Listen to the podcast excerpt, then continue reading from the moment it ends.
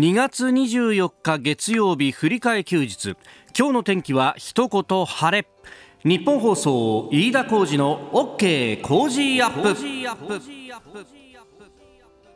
朝6時を過ぎました。おはようございます。日本放送アナウンサーの飯田浩二です。おはようございます。日本放送アナウンサーの新業一華です。日本放送飯田浩二の OK 工事アップ。この後8時まで生放送です考えてみたらですね12時間前も6時の段階では 同じ、えー、ニッポン放送の第3スタジオで放送をやっておりまして、はい、え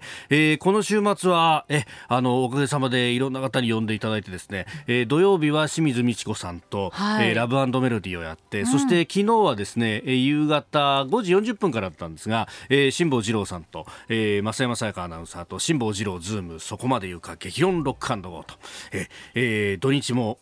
番組に出させていただきましてありがとうございます。あの聞いてくださった方メールやツイッターでも結構ねいただいてありがとうございます、えー、昨日の番組についてはあこちらルシルボールさん。静岡鴨郡の方62歳の方ですね、えー、辛坊さんと飯田さん増山さんの楽しさが伝わってきました。辛坊さんがいい人なんでしょうね。やっぱり月に一度ぐらいは放送してくださいと、えー、ここのところ2か月に一度、ね、辛坊さんとなんか時間はまちまちなんですけどご一緒する機会があってですね、えーえー、そうするとおよ勘定すると今度は4月4月。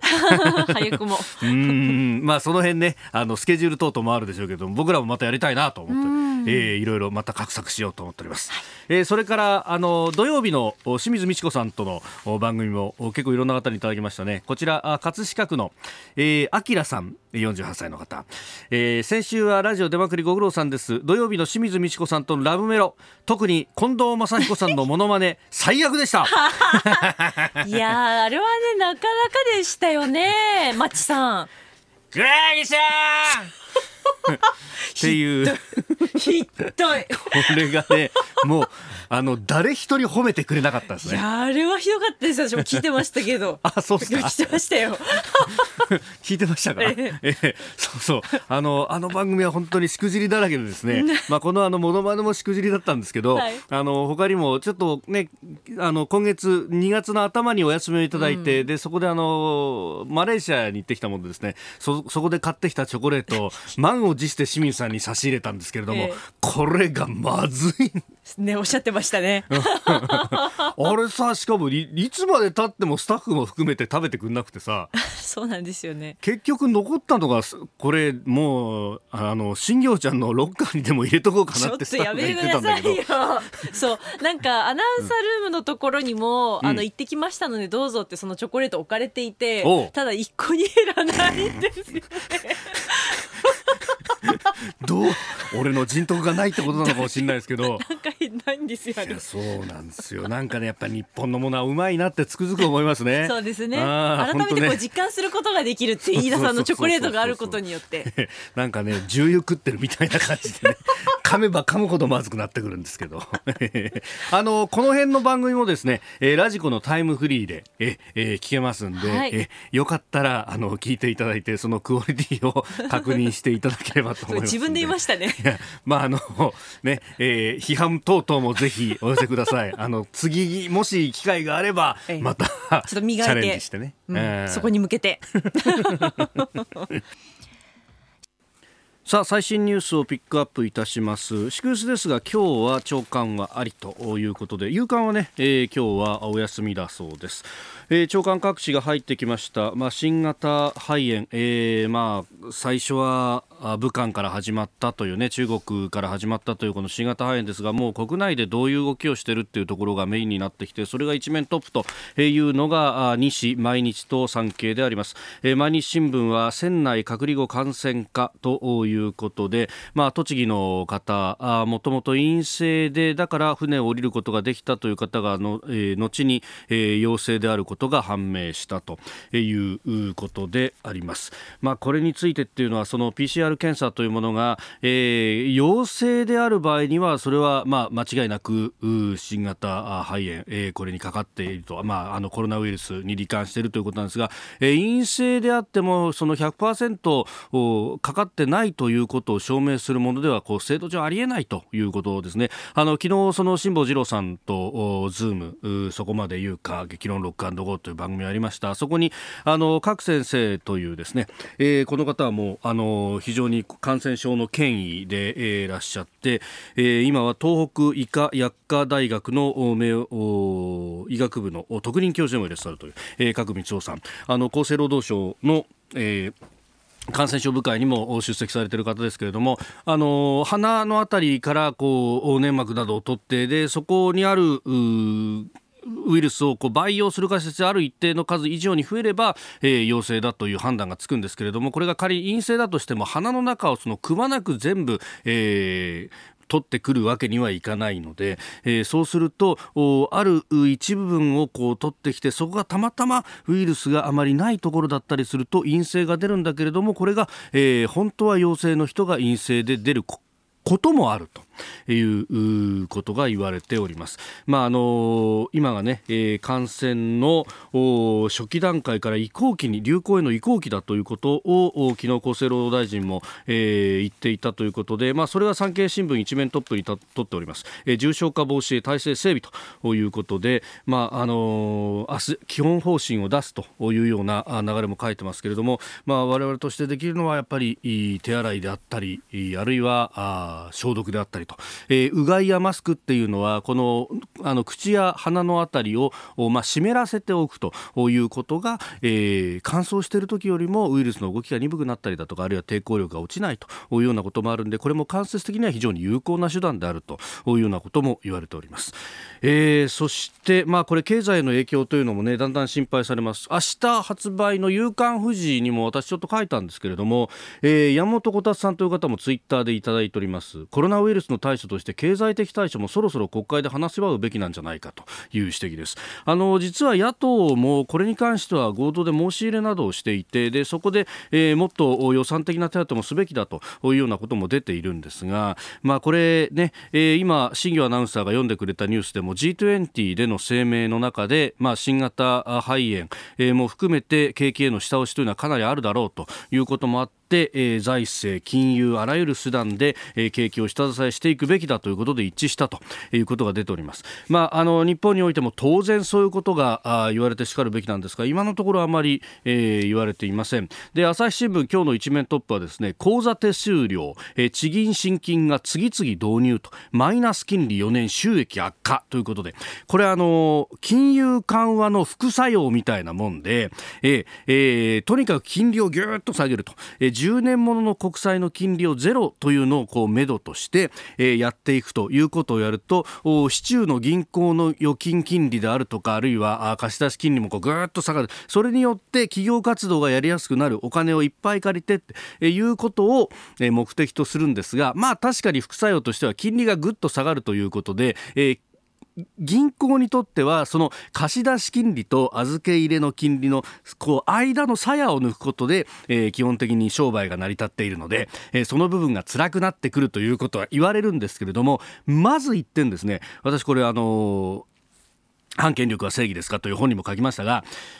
この金融緩和の話をするときに企業への貸し出し云々とかもあってそして、えー、マイナス金利の弊害ばかりが言われるんですが一方でですね金融緩和すると何に一番引くかというとこれ雇用に引くと言われてるんですね企業活動が活発になると人をいっぱい雇うようになるとで確かに、えー、アベノミクスいろいろ批判があるんですが一個だけ確たる数字として出てるのは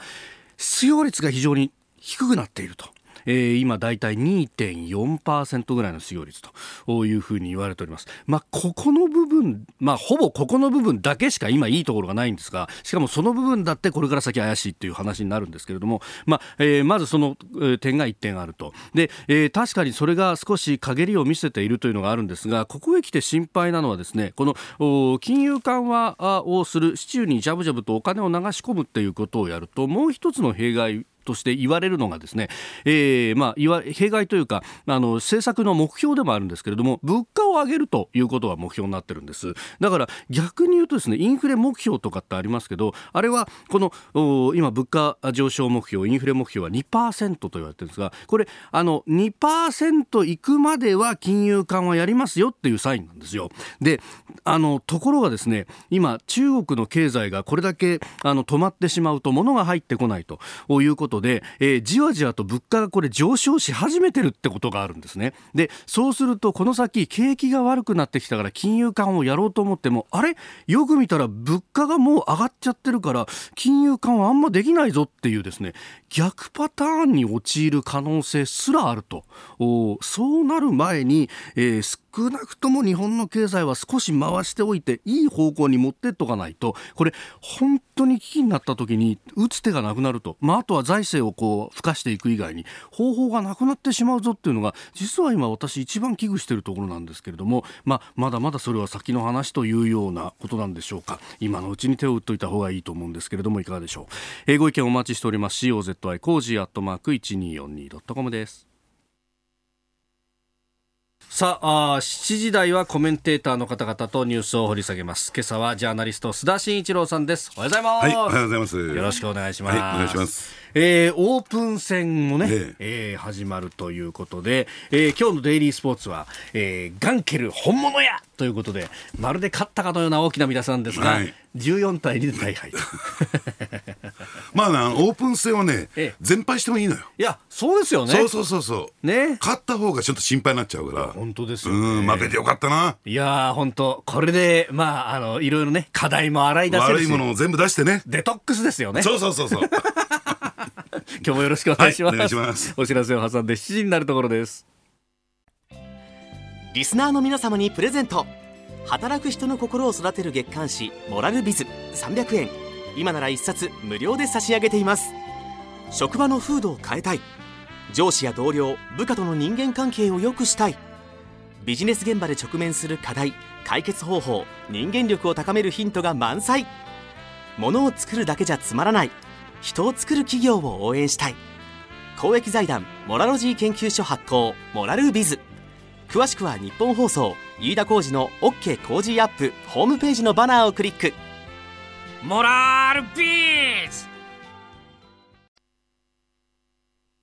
2月24日月曜日時刻は朝7時を過ぎました。改めましておはようございます。日本放送アナウンサーの飯田浩司です。おはようございます。日本放送アナウンサーの新業一華です。あなたと一緒にニュースを考える飯田浩司の OK 工事アップ。7時台はコメンテーターの方々とニュースを掘り下げてまいります。今朝のコメンテータージャーナリスト須田慎一郎さんです。おはようございます。おはようございます。須田さんには番組エンディングまでお付き合いいただきます。では最初のニュースこちらです。アナホテル上様の領収書発見桜を見る会前日に安倍総理の後援会が主催した夕食会の会場、えー、アナインターコンチネンタルホテル東京が発行したとする領収書を参加者が実際に受け取っていたことが分かりました。宛名は上様と記されまして総理の国会答弁と一致をしております。えー、これ産経新聞があ2月22日ですから土曜日付で、はい、えー、書いたあのそして写真もね、えー、書いてあるというつけてあるというものですけれどもこれあの領収書を発行したかしてないかそして、えー、領収書が個人のこう名前で出したかどうかそれとも講演会主催であったらあ政治資金規正法に違反してるんじゃないかうんぬんというような話もあったんですが、あのものが出てきましたね。うん、あの実はですね、えー、あの私も先週あの下関に入りましてね、まあ山口県に入りまして、えー、あのいろいろ取材してきたんですよ。でそうするとですねやっぱりね、はい、あの実際のこの証拠というのかな、えー、まああの本当にですねちゃんとあの宛名のね、うん、え実名で書かれていたのかどうなのか、はい、あのこれ全日空ホテルのですね、えー、えー、広報担当者の、えー、まあ回答だけではね、はい、結果的に裏付けが取れたことにならないので、やっぱりその領収所の存在っていうのが一番重要になってきたんじゃないかなと思って、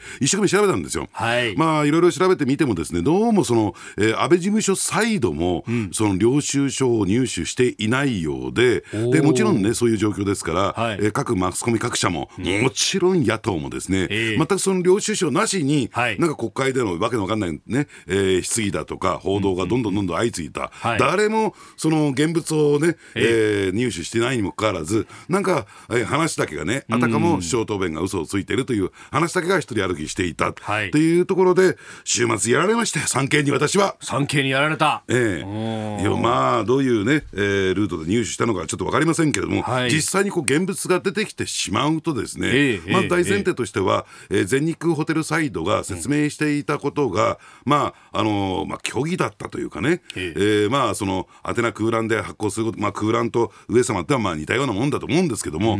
要するにまああれはしょうがないんですよ。広報担当者の、はい、えー、回答ですからマスコミや、えー、えー、あるいは野党のね、えー、サイドの問い合わせに対する回答ですから、それは原理原則で、まあ、税務署との問題もあるでしょうから、はい、そう答えざるを得ない、それとはまた別に営業現場っていうのかな、はい、営業セクションがですねどういう対応をしてきたのかは、これ違う話ですから、それだけをもとにですね、はい、建前だけをもとにですね、まあ、あの報道であるとか国会質疑っていうのはこれもためにするようなものだったんじゃないかなと。やっぱりなぜそこで現物をね、はい、入手すべき頑張らなかったのかなと私は思いますけどね。まああれ国会での答弁があって でその直後に、まあ、あの新聞各社が、ええ。えー、もう一回アナホテルに確認したら総理の答弁とは間違っていたって言って翌朝の、え一面トップがそれでドンと出ると。いう、え、なんかあのすごくリンクしてる感じで進んでいきましたよね、話がね、ここ数週間。ですからそういった点で言うとね、うん、あのどうなんでしょうね、まあ、この報道が出て、はい、えー、実際上、えーまあ、総理答弁と一致してるってことが分かった以降ね、じゃあどうなんだろうか、えー、各社はその修正をしたのか、はい、マスコミ各社はね、えーえー、全くなしのつぶてというか、なかったことになっちゃったっていうかね、この疑惑が。今日の 本当ですよね。今日の長官はなんかあの予算審議のこれからの行方なんつって でこれから先の焦点は、えー、検察の人事だと。ええ。ねえー、あの定年の延長問題がこれから先問題となりそうだみたいな、えー、あれちょっと待って先週まで何て言ってたあんたたちっていうような。そう桜を見る会の問題どうなっちゃったのみたいなね。桜が散るまでやるんじゃなかったのっていうな。散ってもやるなんて言ってた政党幹部もいましたよね、そうなんですよね。だからそういった点で言うとね、はい、いかにね、えー、あのなんていうかなそのレベルが低いというかねあのまあ総理のを攻撃するためだけにね、はい、えーマスコミ報道であるとか、えー、国会での審議が行われていてで結果的にその裏付けが取れてしまうとなかったことになってしまうというのは、あまりにもお粗末というかレベルが低すぎるんじゃないかなと。やっぱり決着してほしいですよね。だって別に産経新聞を読んでる人って、ね、はい、みんながみんなそうじゃありませんからね。まあそんな何紙も取ってる人っていないですよね。いませんからね。えーだからやっぱりこの辺について、事実関係はこうでしたと言わないと、結果的にですね、えー、まあ、あの総理答弁に虚偽があったみたいなイメージで、印象で、ずっとこのまま続いてしまいますからね。うん、これ、大スクープなのに、他の各社が追いかけないっていうのがびっくりですね。そうでもまあ、産経もね、これだけのスクープなんだから、トップで言ってほしかったね。これ、一面トップじゃなかったんですね、えー、産経新聞はね。奥ゆかしいよね、そういう意味で。確かに写真もあるのにね。えーえーえー、まずは7時頭アナホテル上様の領収書発見という産経のスクープ取り上げました。おはようニュースネットワーク。東京有楽町日本放送キーステーションに全国のラジオ局21局を結んでお届けいたします。時刻は7時11分になるところです。おはようございます。日本放送アナウンサーの飯田浩二です。今朝のコメンテーターはジャーナリストの須田慎一郎さん。この時間取り上げるニュースはこちらです。クルーズ船下船者初の感染確認。新型コロナウイルスの集団感染が起きたクルーズ船ダイヤモンド・プリンセスで週末検査で陰性だった乗客の下船活動が完了し当初3711人乗っていた船内には乗員を中心に1300人が残っております。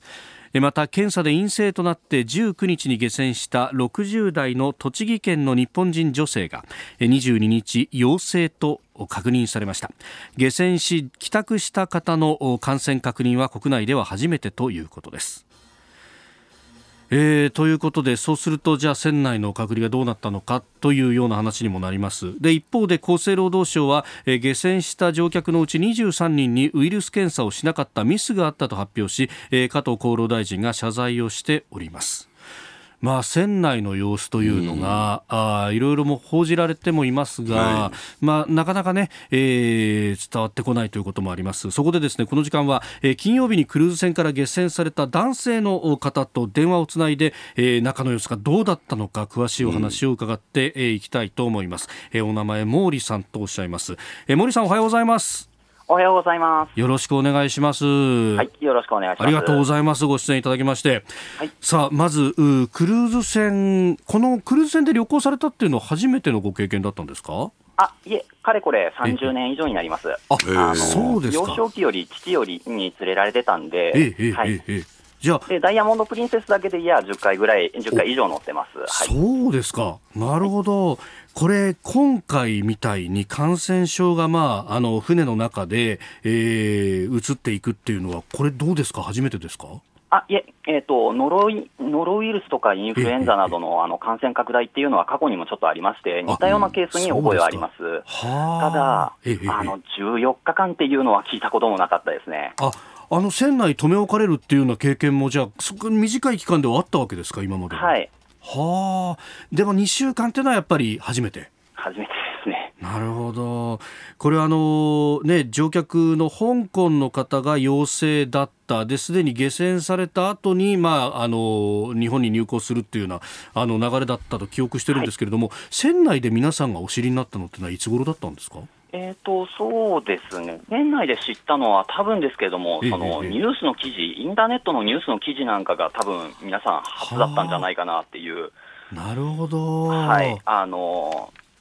そうですね、あの2月の3日でしたっけ、あ2日ですね、失礼、えーとえ2日の要は沖縄出港した翌日に、ニュースなんかの記事で僕なんかも知った口なんですけれども。あじゃあ、その時、はい、その船内でオフィシャルなあの放あの放送だとかっていうのがあったわけではなかったわけですか？そうですね、あの一番最初に知ったのは、そのオフィシャルの放送ではなくて、船内の放送は2月の3日の夜夜というか、夕方ぐらいの船内放送で、その感染者が出たから横浜に急いでるということ、要は今夜中に着くというような言い方で放送が入りました。その時には、その急いでるっていうだけで、2週間とかそういう話にはなってなかったわけですよね。なってなかったです。当時は、これ、つけば出られるぞぐらいの感じでしたか？はい、あの2月の5日の朝までは、えーと、隔離なんかされないで、全然自由にあのいつも通りにイベントも開かれてました。うん。なるほど、そうすると、船内でパーティーであるとか、そういうものも。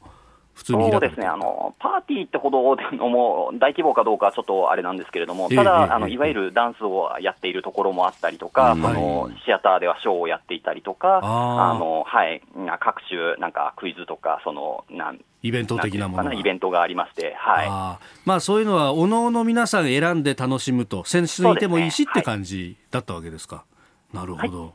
で、えー、それがじゃあ、あのー、2週間で隔離ということになりました、この船内隔離の対応どう、どうでしたか、あの中に実際いらっしゃって。そうですね、あのまあ、あのさっきも言ったように、はい、2, 月の5日かな、2月の5日の7時頃に、その、えー朝食のために部屋を出ようとしたときに、その廊下のクルーに止められて、そのなんていうのかな、もう来る時が来てしまったかなっていうような、そんな感じだったんですけれども、で、まあ、1時間後ぐらいに、その船内放送で2週間の隔離を伝えられたんですね。なので、他のなんていうのかな、船内の様子っていうか、もうもうその時点で出られなくなっちゃったんで、ちょっと他の乗客がどうだったかとかっていうのは、ちょっと伺えませんでした。うんこれ、まあ、そこから先というのは、まあ、あの船員の方々が、ね、部屋を回ってお世話したりとかあの検温したりとかいろいろあったと思うんですけれどもその辺というのは皆さん、はい、あの頑張ってやってたわけですよね。そうですね、あの検温なんかは、もうまず体温計が全員、全員全員一人一人、一人一個配られてですね。はいで、もう毎日、うん、あの、チェックしてくださいっていうような、その、37度5分以上ある方はもう速やかに、あの、と、咳がある方でしたっけ、ええ、が、えっ、と、速やかにもうこちらの電話番号に電話してくださいみたいな船内放送もかかってました。うん、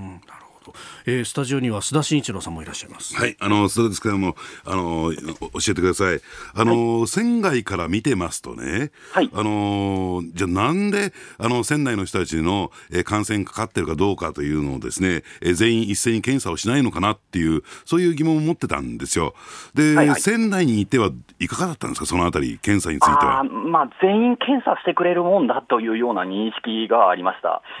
だけれどもそのニュースの記事とかを見てるとどうやらそのなんていうのかなまず物量が足りないとか試薬が足りないとかその当時だと。えーはい、な要はその3000人一気にその見られるだけのキャパシティがないとか、その下船させて隔離するスペースもないとかっていう、その内々尽くしなところがちょっと見えて取れてたかなっていうのが、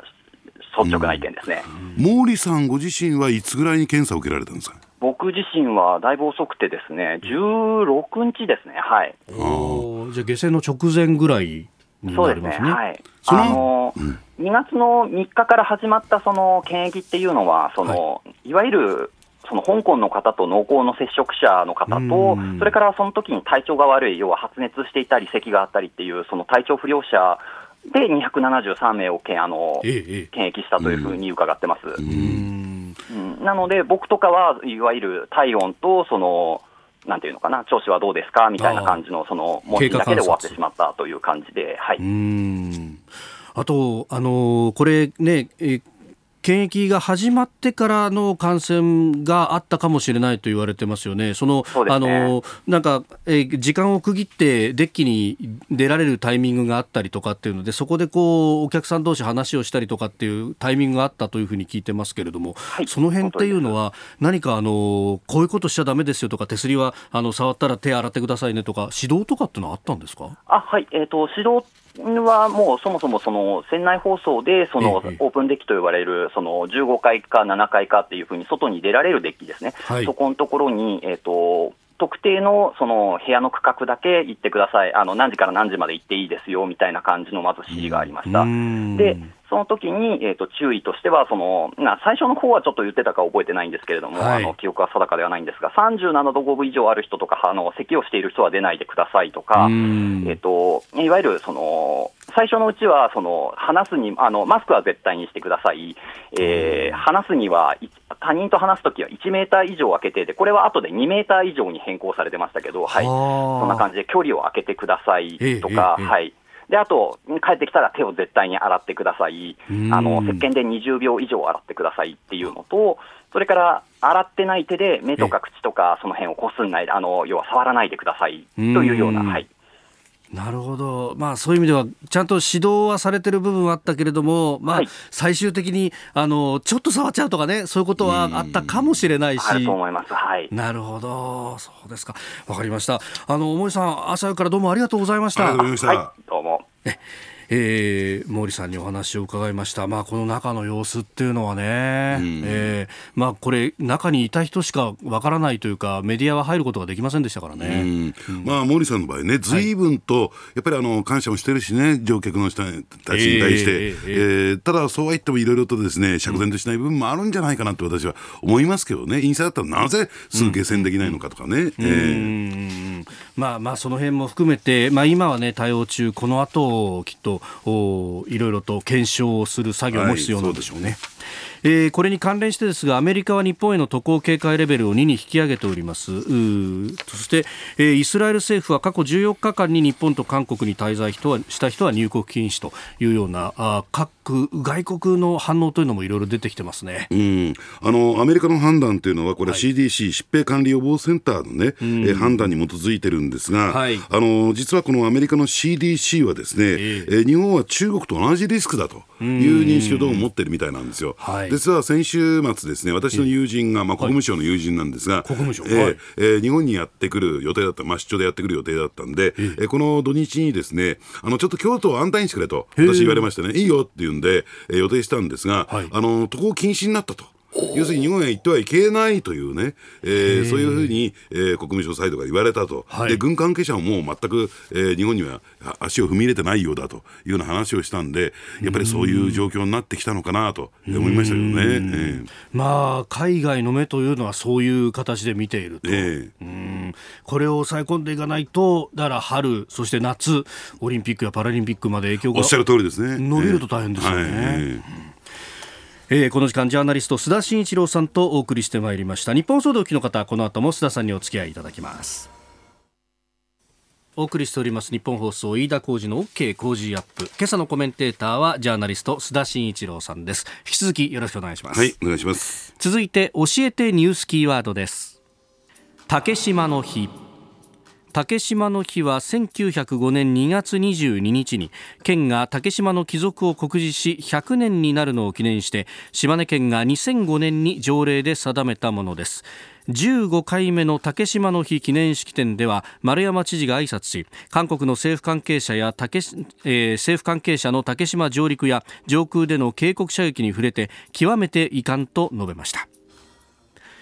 えー、今年も閣僚の姿がなかったということで地元では苛立ちなどもあるようであります。政務官は出席しております、うん、あのやっぱりねきちんと韓国サイドにメッセージを発するためにもですね、はい、ここはやっぱりね閣僚というよりも総理大臣に言ってほしかったなというのが私の基本的なね、えー、まあ率直な感想なんですけども、はい、そもそもね、えー、これ県の条例で竹島の日というのを定めたわけじゃないですか、やっぱりあの不当にね占領されているということを前提とするならば、はい、やっぱりこれあの国益というのかな、うん、国の主権の話ですから、はい、県ではなくて国がきちんとね、まあ、この種のですね、えー、費用を設定するなり、あるいはイベントを主催するなり、国としてね、はい、あのそういったところで、えー、きちんとメッセージを送ってほしいなと思いますけどね、えー、確かに、まあ、不当に占領されているという意味でいうと、はい、まあ、北方領土もそうであるし、竹島もそうであると、うん、北方領土に関しては、まあ、あの総理出席の下で、えー、取り返すぞっていうのをやったりしてますよね、えー、してますが。ですから、そういった点で言うと、ですねこれ、逆に言えば誤ったメッセージを送ってしまいかねない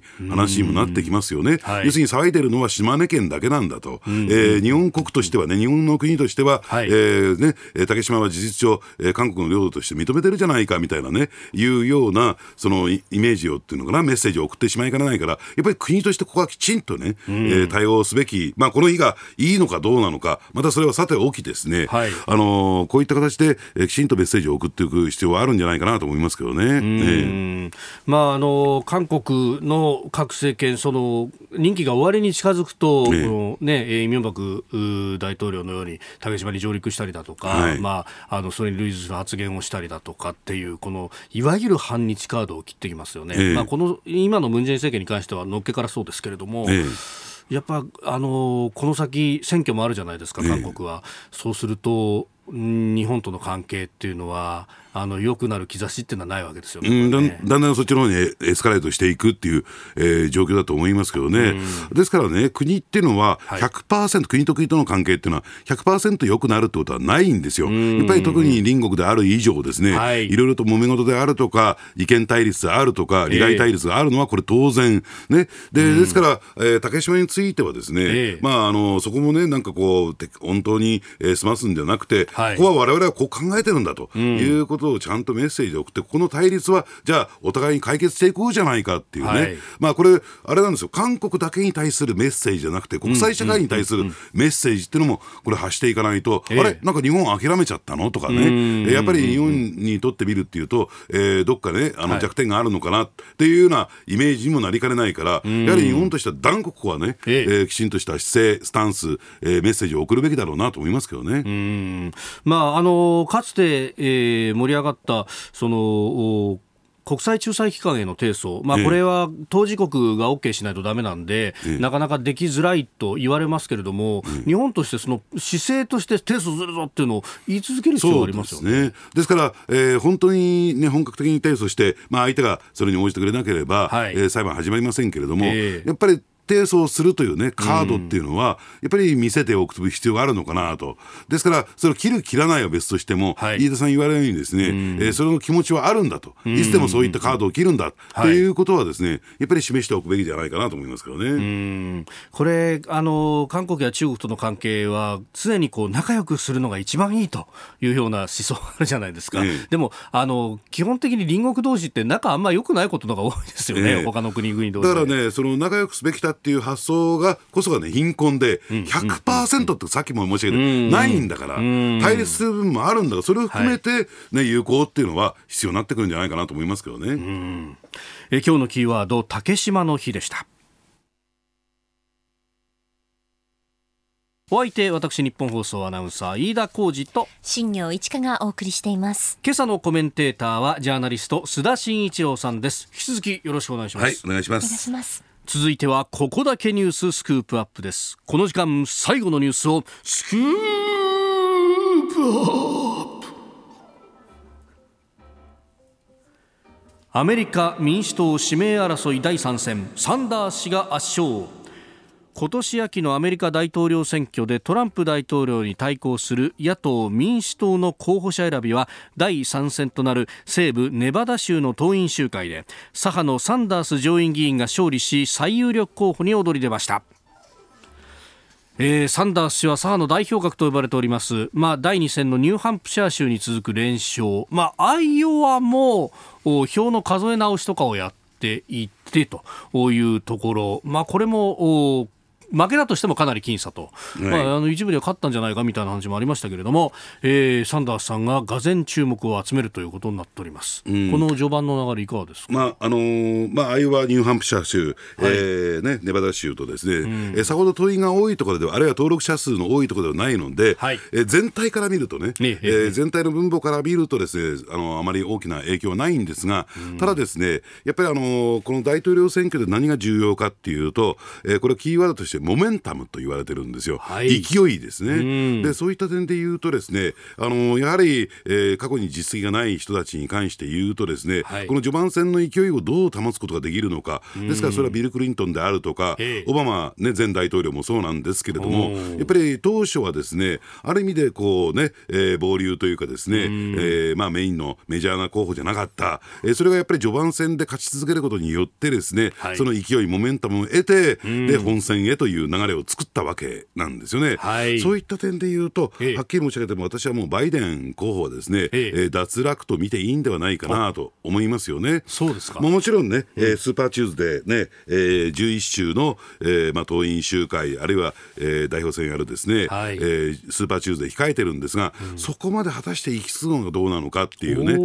ー、ところになってきた、あるいは、うん。うんうん、えー、まあ、その流れの中で、えー、ブルームバーグ氏元ニューヨーク市長ですね、はい、でこの方もですね支持率は世論調査の支持率は高いんですよ、まあ、有力候補なんですけれども、はい、その序盤戦に参戦せずにこのスーパーチューズデーからというところを見てみるとね、はい、果たしてですね、その序盤戦の,、まああの参参加せずっていうところをね挽回できることができるのかどうかという点でいうとこのまま場合によってはサンダース氏が突っ走ってしまうのかなと思いますけどね。あのブルームバーグさん、このネバダでのテレビ討論会には出てきて、ええ、ただあの、ボコボコにされたっていう評判でした、ええ。ですから、事前のですね、ええ。えー、国全体の世論調査で、はい、結構有力候補だっていうんで、ここは潰しとくべきだろうというところで、えー、集中放火を受けたっていう側面はあるにせよですね、はい、まああのまあえー、討論会見てみるとですねちょっと、うん、えー、有権者サイドから見るとね、はい、えー、心もとないかなという感じが出てきてしまいましたよね。そういった中で言うと、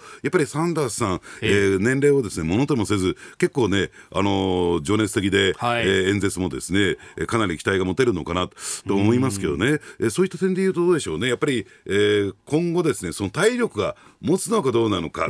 でこれね、あのー、大統領選挙っていうのは、はい、えー、ね、勝ち抜いていくと、その分ですね、献金がどんどんどんどん集まってきて、はい、負けるとですね、資金がショートして撤退っていうケースが多いんですよ。はい、だからそういった点で言うと、この、えー、サンダースさん、これ今後ですね、お金集めっていう点では、えー、優位に運ぶでしょうけれども、えー、選挙資金という点でね、ただその一方で体力というのがどうかなっていう感じがしますよね。御年78歳でしたかね、えー、えー、サンダースさんは。そう考えると、で、しかもちょっと健康不安が一時期ささやかれたことがありましたよね。えー、なんか倒れたとかですね、ねそういう話も出てきまましたけどね、えー、でただですね私思うのは、はい、やっぱりトランプさんにとってですね、うん、戦いにくいのがどうなのかな、えー、サンダースさんではないのかなと。で実はね、はい、まあ、サンダースさんというと極左と、えー、いうふうに、アメリカの中ではですよ、はい、位置づけられるんだけれども、ただその一方で、あの非グローバル主義なんですよ、まあ、反グローバル主義と言ったらいいのかな、はい、えー、そういった点で言うと、え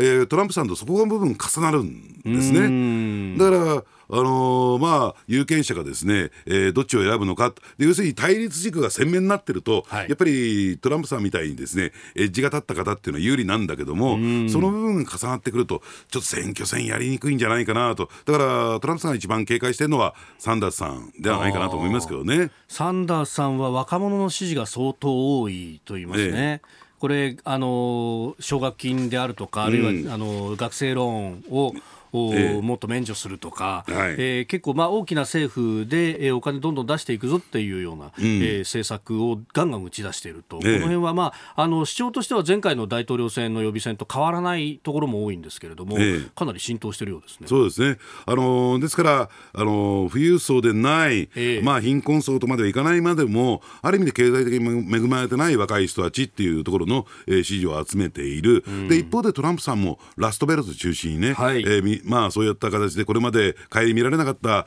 えー、内陸部の人たちをですねの支持を集めたっていう経緯がありますからね、えー、そこの部分でもねぶつかっちゃうんですよ。うん、で、まあ、一方でアメリカの大統領選というと外国からの介入、とにかく、えー、中づくロシアからのっていうのが、はいはい、あの注目されますけれども、これ、兆候とかっていうのは今、あるんですか？いやあの、ですからサンダースさんに対してですね、えー、またロシア当局からの、えー、介入、それも、えー、支援するという意味でのね、えー、介入っていうね、えー、いうところが出てきたと、ただこれもですね、はい、これも大統領選挙にありがちなネガティブキャンペーン、要するにサンダースさんにやっぱりロシアのね、はい、影がちらつくとか、だからそういった点でいうと、ブディジェ氏は氏はですね、はい、あの CIA がバックアップしてるんじゃないかっていうね、はい、えー、そういうですね、えー、えー、まあ、あの、アメリカ国内では見立ても出ているっていうね、うん、ですからいよいよこのね、アメリカ大統領選挙特有の、はい、まあ言ってみればネガティブキャンペーンが始まったのかなと思いますけどね、その一環だと見てもらえばいいと思いますね。うんで、えー、今度、次は29日にサウスカロライナで予備選があると、ここはバイデンさん有利と一応は言われてますけど、それも陰りがありますか？いや、あのー、ですからね、まあ、あのバイデンさんの場合ですね、ええ、あの